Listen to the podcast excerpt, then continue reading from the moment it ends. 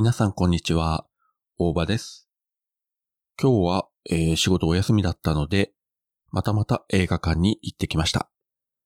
昨日1月14日から公開となりました、クリント・イーストウッド監督主演作のクライ・マッチョ。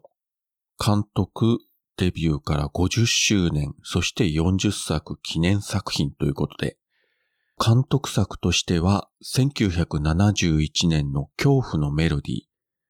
これでデビューしたわけなんですが、まあ当時のイーストウッドってやっぱりダーティーハリー、あるいは荒野の用心棒とか、そういったイメージが強い人だったんですが、この恐怖のメロディーっていうのは、まあ今で言うところのサイコホラーっていうんでしょうかね。えーイーストウッドが演じる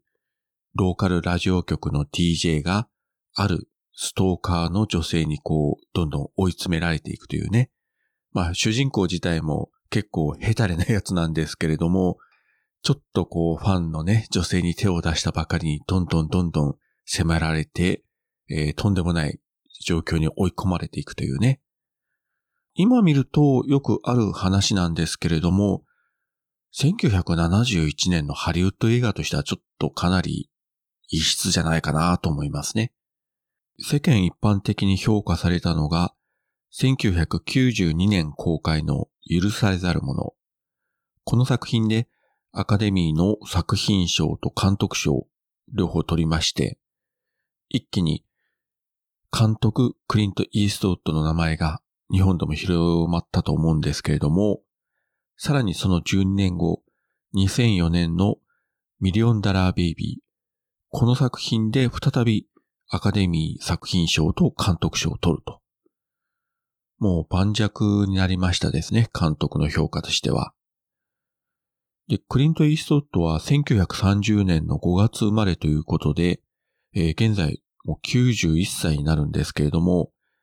まあ、80歳を過ぎてからもですね、ほぼほぼ1年に1本ぐらいの割合で監督作を撮り続けて、そして今回は、まあ、主演も兼ねるということで、いや、本当に91歳と思えないですよね。確かにですね、えー作品の中で、まあさすがに足腰が弱ってるな、歩いてる姿がちょっと弱々しいなというところはあるんですけれども、それ以外の部分では相変わらず、やっぱりイーストウッドだなと。だって90歳過ぎて、なお、女性にモテモテなんですよ。いや、ちょっとね、これは見習わないといけないですね。まだまだ自分も、えー、一花か二花咲かせることができるかもしれません。まあまあ、それはともかくとして、年々ですね、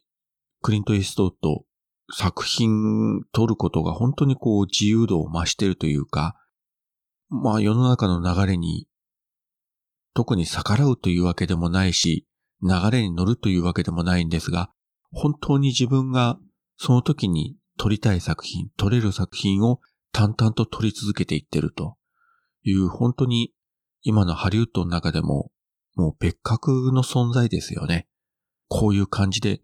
年を取ったらいいよなというふうに今回改めて思いました。で、この映画を見てですね、えー帰ってまいりまして、えーお昼の1時にワウワウで21ブリッジというですね、映画が放映されてましたので、それをまた見ました。この作品は、えーもう先日亡くなりました、チャドウィック・ボーズマンの劇場公開作品としては最後になるのかな ?MCU のブラックパンサーでおなじみですけれども、まあこういう作品を見るとですね、本当にこの人がもう今この世に存在しないのだということが、えー、なんか不思議に思いますね。で、クリント・イーストッドは91歳で、監督主演作を撮って、なお健在と。で、片や、チャドウィック・ボーズマンは、もう40代で、残念ながら病気のために亡くなってしまったと。昨年ディズニープラスで配信された、えーアニメシリーズの What If。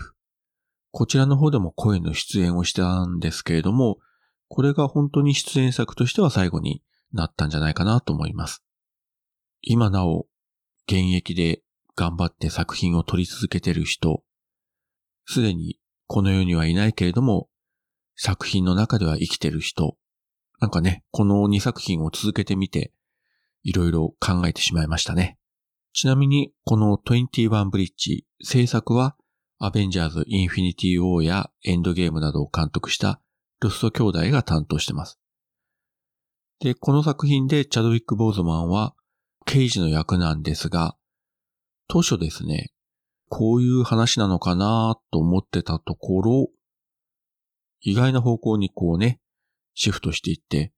あ、こういう感じに行くのか、みたいなね。いい意味でちょっと予想を裏切られて、ある程度展開読める部分もあるんですが、非常にあの、個人的には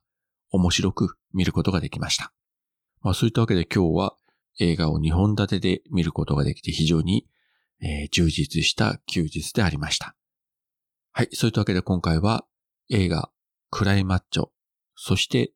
21ブリッジ。この2作品についてお話しさせていただきました。それではまた。